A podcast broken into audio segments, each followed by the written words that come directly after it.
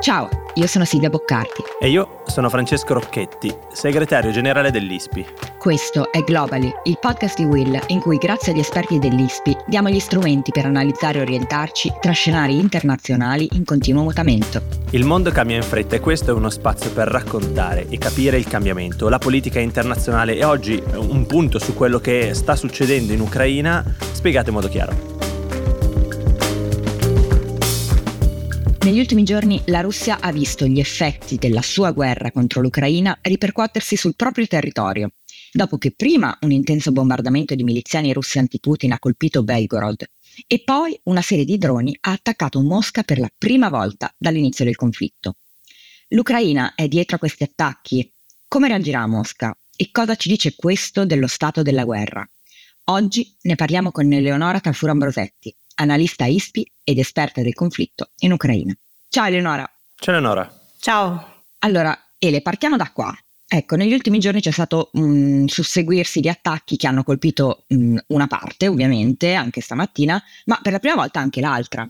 Ecco, la domanda quindi è, questi attacchi fanno parte di questa famosa controffensiva ucraina in programma da mesi, di cui abbiamo sentito parlare tante tante volte? Beh, questi non sono i primi attacchi che accadono in suolo russo e nemmeno a Mosca, perché abbiamo visto famosamente eh, un drone eh, sul, sul, Cremlino qualche, qualche, tempo fa, anche se mm, in molti dubitano che si trattasse di un uh, drone ucraino. Però uh, gli attacchi in suolo russo, soprattutto nelle regioni adiacenti al confine eh, ucraino uh, sono sempre più frequenti, tant'è che il sindaco uh, di, di, Belgarod ha uh, ordinato anche il trasferimento di centinaia di bambini per ragioni di sicurezza. Quindi è effettivamente una situazione molto oh, complessa perché da un lato oh, il regime di Putin aveva iniziato questa guerra con l'obiettivo di rendere eh, più sicura la Russia contro la cosiddetta cosiddetta minaccia nazista del, dell'Ucraina,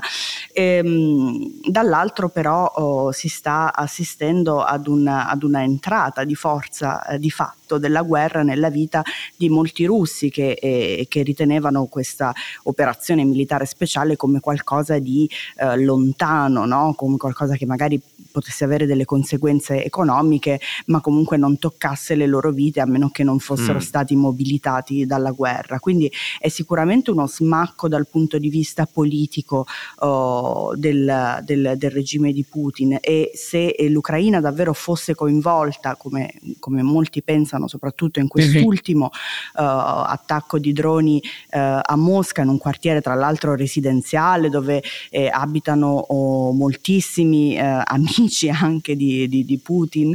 Um, se l'Ucraina fosse coinvolta, l'obiettivo principale sarebbe proprio questo, minare un po' a livello psicologico la, anche la, la, morale dei russi.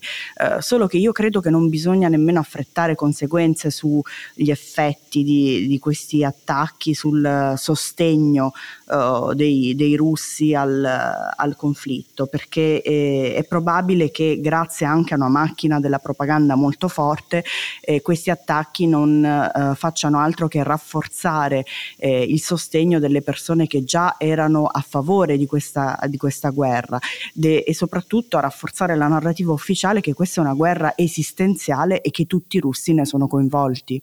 Certo, quindi diciamo che da una parte c'è sempre la Russia che non si muove di un, di un, millimetro, nonostante appunto ci siano un po' questa nuova tipologia di attacchi. Dall'altra parte c'è l'Ucraina, ma soprattutto c'è eh, la Nato. Ecco, recentemente la Finlandia si è aggiunta all'alleanza e il blocco NATO ha praticamente raddoppiato, no? si diceva già da prima, raddoppia la lunghezza del confine che condivide effettivamente con la Russia, quindi siamo, siamo molto vicini alla Russia.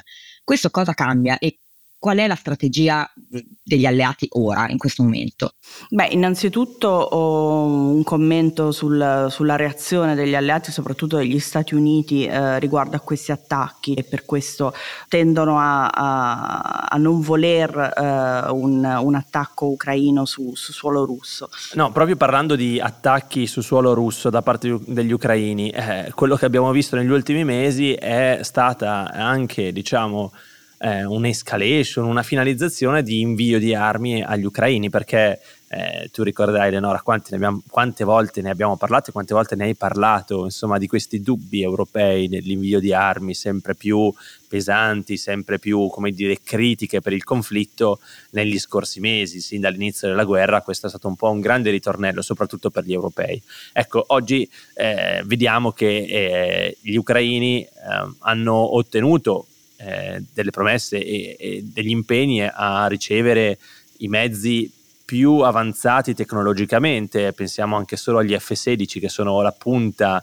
dell'iceberg un po' di questo invio di armi che in qualche modo dovrebbe eh, ridare all'Ucraina una Air Force, una forza aerea eh, capace di contrastare quella russa. Ecco, eh, secondo te, eh, proprio guardando questa evoluzione, eh, che, che, riguarda anche un po' l'Ucraina come membro della Nato. La, la, L'Ucraina non è più membro, non è membro Nato ovviamente, ma è uno dei membri più armati dei paesi extra Nato con armi Nato. Ecco, come siamo arrivati fin qui pensando a dove siamo partiti? Cosa che adesso diamo giustamente per scontato. Sì, questa è una guerra di linee rosse che man mano oh, evaporano o eh. si spostano sempre eh, più lontano, quindi eh, cose che sembravano veramente impossibili all'inizio diventano possibili e, e questo potrebbe anche riguardare la membership eh, NATO dell'Ucraina che eh, ricordiamo prima dell'invasione del 2022 non era assolutamente sul tavolo.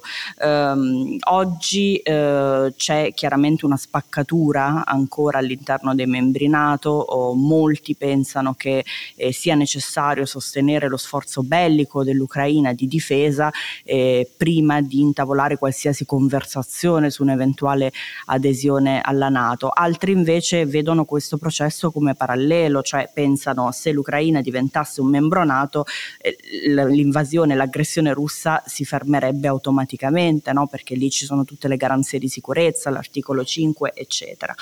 Um, questo è un uh, tema che secondo me eh, non sarà immediatamente sicuramente trattato oh, nel, nel, prossimo oh, meeting NATO. Ci sarà comunque un uh, grossissimo sforzo oh, di eh, sostegno all'Ucraina proprio in vista di questa uh, controffensiva che non sappiamo se è iniziata o meno, mh, mm, ci sono moltissimi dubbi riguardo, uh, riguardo anche agli obiettivi di questa, di questa controffensiva, alcuni dicono che eh, l'Ucraina voglia ehm, diciamo, oh, interrompere anche eh, il, eh, i rifornimenti che la Russia fa alla Crimea eh, via terra, quindi voglia riprendersi quel territorio, eh, quella striscia di terra che eh, collega diciamo, la Russia alla Crimea via terra, quindi per interrompere anche un rifornimento logistico militare molto importante. Altri pensano che punti addirittura alla stessa Crimea,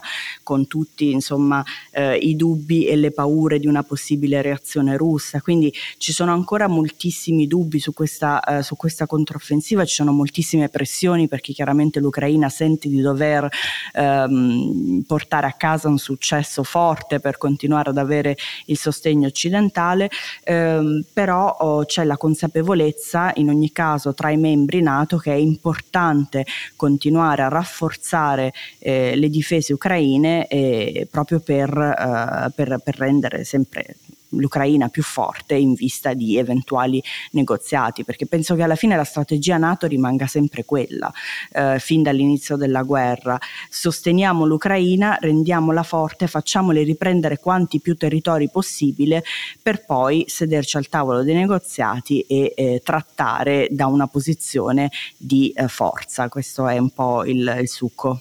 Mm, è interessante, eh, tu hai, hai, detto una cosa che sarebbe da analizzare per un sacco di tempo, cioè il fatto che questa guerra è una guerra di linee rosse tracciate e, e poi che scompaiono, che vengono ritracciate.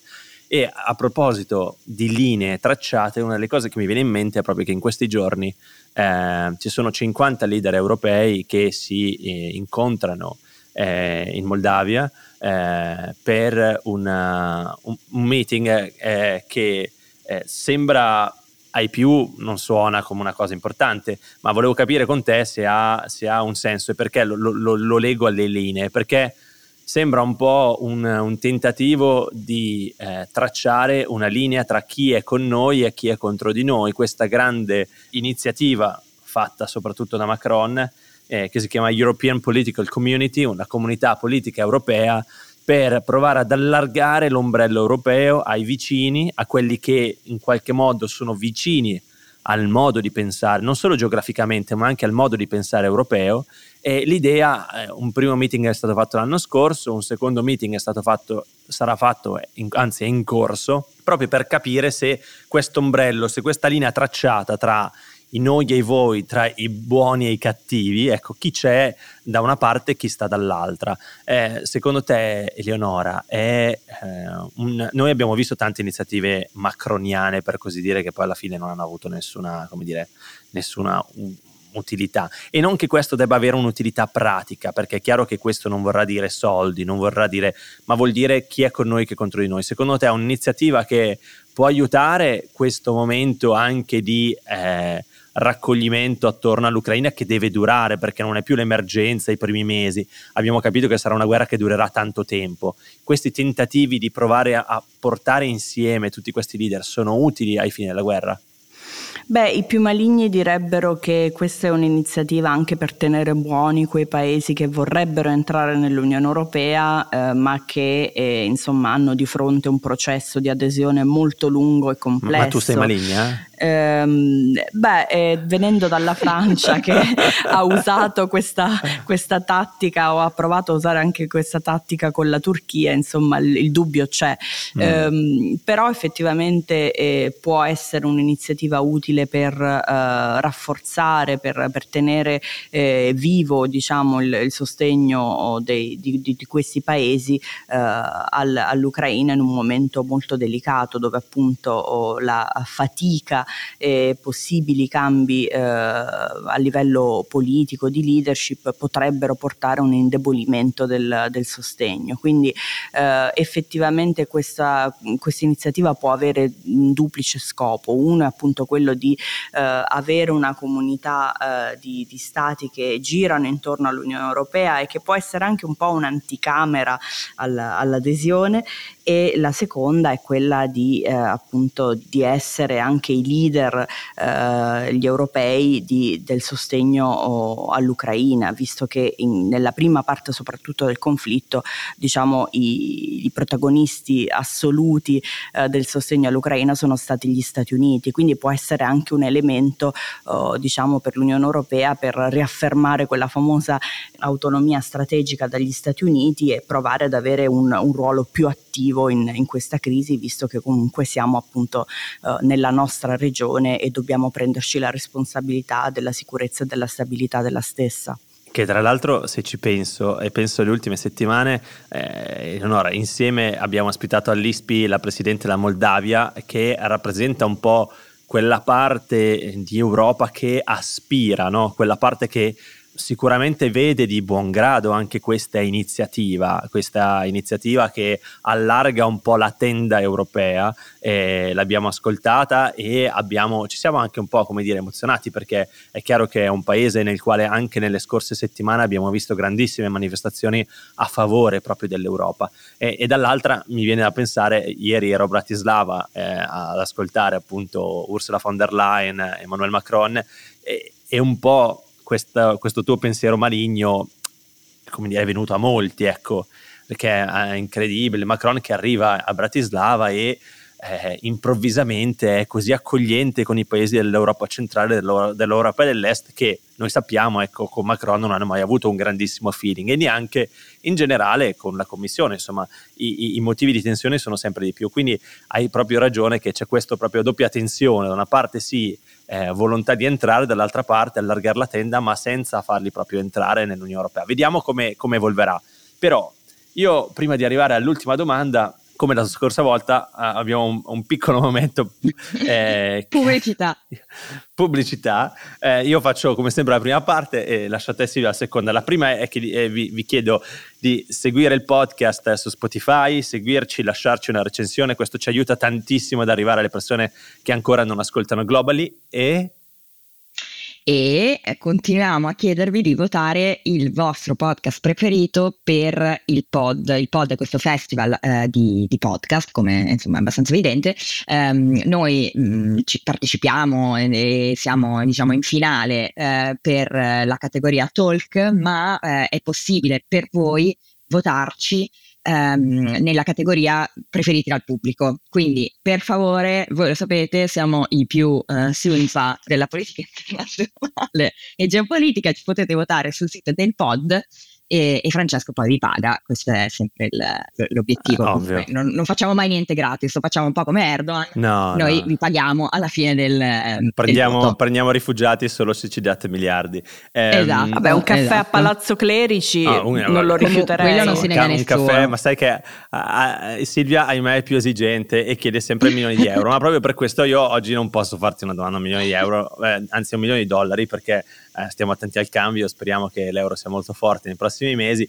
Eh, no, volevo farti una domanda in realtà a tutte e due, volevo farvi una domanda perché ci ho un po' pensato e volevo chiedervi, siamo ormai a 15 mesi dall'inizio di questa guerra, ehm, che sono niente, sono 15 mesi, pensate, se fosse nato un bambino avrebbe un anno e tre mesi, piccolissimo, e per noi è un tempo lungo.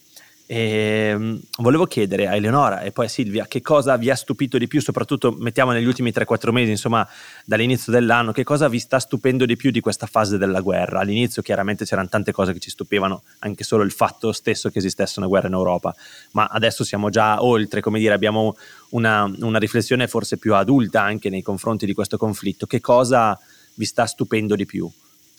A me sta stupendo di più di questi ultimi mesi il ruolo dell'Unione Europea nel uh, trainare il sostegno militare a Kiev, perché come dicevo prima erano soprattutto gli Stati Uniti prima che eh, facevano da traino, invece eh, c'è eh, stata una sorta di riluttanza per, per, alcune cose, inclusi gli F-16 chiaramente, e abbiamo visto un'Unione Europea invece molto più determinata eh, nel, nell'aumentare a livello qualitativo qualitativo il sostegno militare, quindi di armi all'Ucraina.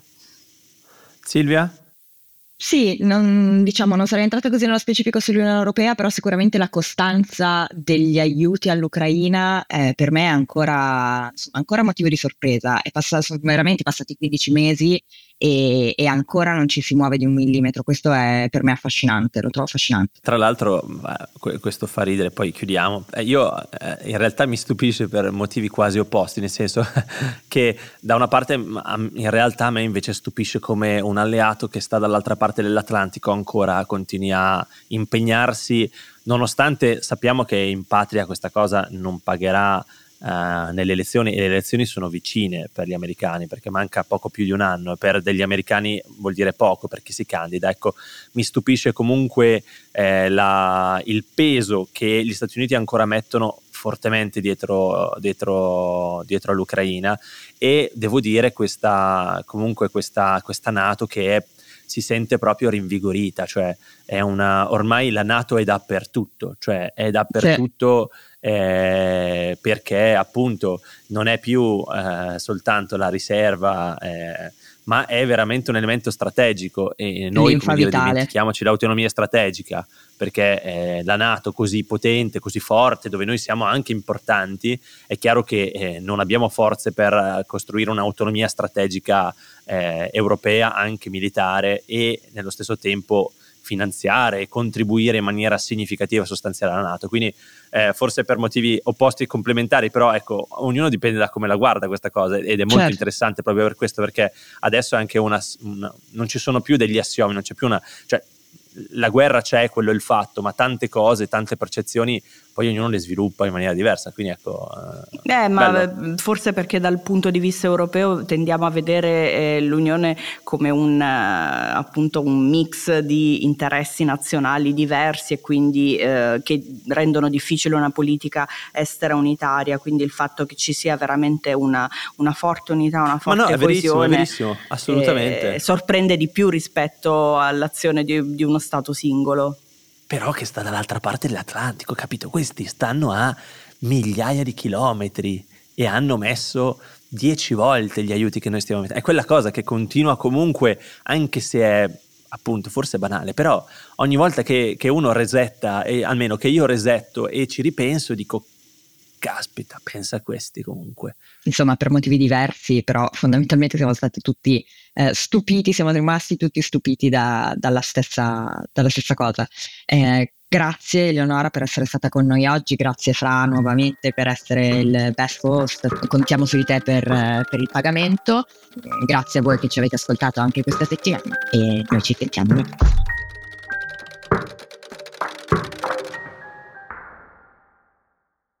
Oggi le città sono il laboratorio delle trasformazioni globali, tra le rivoluzioni della mobilità e dei ritmi di lavoro, con la casa che torna centrale, nuovi spazi condivisi e la ricerca di maggiore equilibrio con l'ambiente. Io sono Paolo Bovio di Will. E io sono Andrea Colombo, fondatore di Tulu. Nel podcast Città andiamo alla scoperta delle città che cambiano lungo i tre assi su cui si sviluppano. Spazio, tempo, bellezza. Ascolta Città su tutte le piattaforme.